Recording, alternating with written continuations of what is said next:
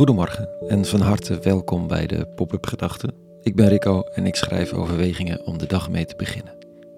Vandaag met de titel Kan ik het horen? Pop-up Gedachten woensdag 10 januari 2024.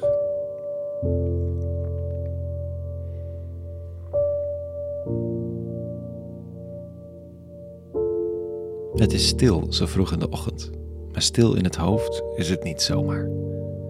De dag die komt is al aanwezig, gedachten over wat er te doen is. De lijstjes, de melding op de telefoon, het nieuws.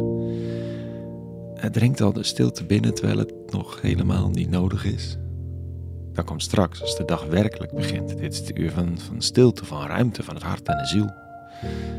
Maar bewaak het maar eens. Het hart en de ziel. Dat is dan niet zo eenvoudig. Hou maar eens de ruimte. Wat als het stil wordt in hoofd en hart? Wat borrelt erop? Meestal begint er bij mij van alles te knagen over wat me ook nog te doen stond. Al die kleinere dingen die belangrijk waren, maar iets minder urgent.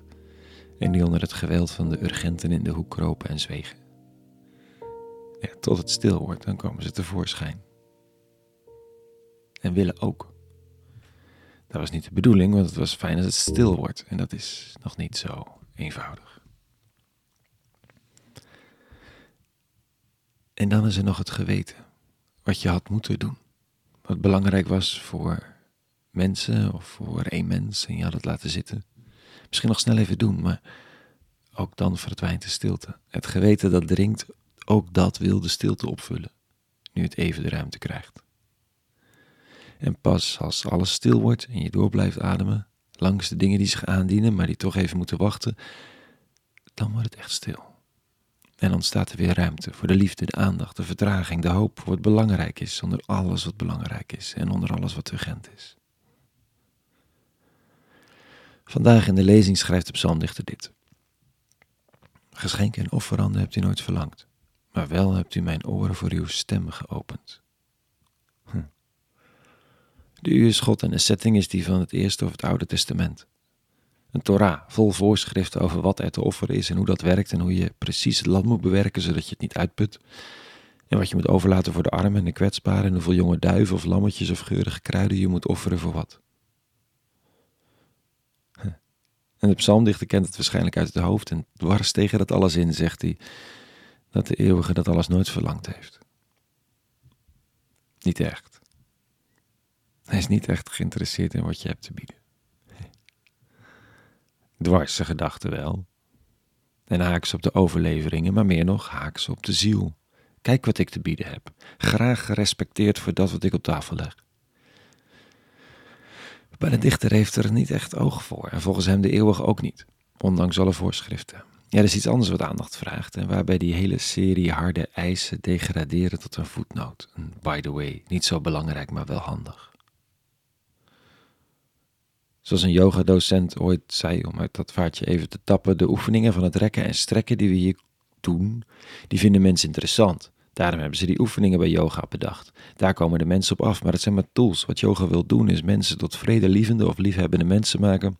En daarvoor moet je komen zitten en ademen. De rest is bijzaak. Wat geinig was om te horen tussen al die zwetende en kreunende lijven die proberen om de linkerarm dwars gehoekt onder het rechterbeen te vouwen, ondersteboven en binnenstebuiten. Hm. Geen geschenken en offeranden, dingen doen, maar de stem horen. De stem waarvan niemand kan zeggen wat hij zegt tegen jou, omdat het gaat om de verbinding. Om de vrijheid die de verbinding met het goddelijke, met de God van Abraham, Isaac en Jacob geeft. De vrijheid om te geloven dat het niet gaat om je prestatie of om wat je bereikt in het leven, maar dat je geliefd bent en lief hebt. En dat het tussen jou en de eeuwige is wat dat betekent en niemand je erop af kan rekenen, want het is jouw weg, die je samen met anderen toch alleen hebt te gaan, ten diepste. Dus nou maar stil, met de Graceland op Adem podcast, of een rondje door het park, of even helemaal niets.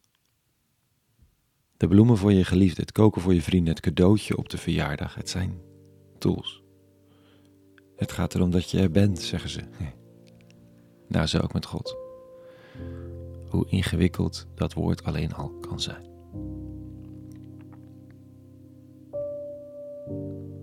Tot zover vanochtend.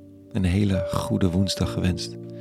En voor de luisteraars die de Pop-up Gedachten app willen ontvangen, er is een nieuwe link, want de oude is stuk gegaan. Te vinden op www.popupgedachten.nl onder de knop abonneren. Een dagelijks linkje krijg je dan, verder niet. Voor nu en voor vandaag, boven en onder alles. Vrede gewenst. En alle goeds.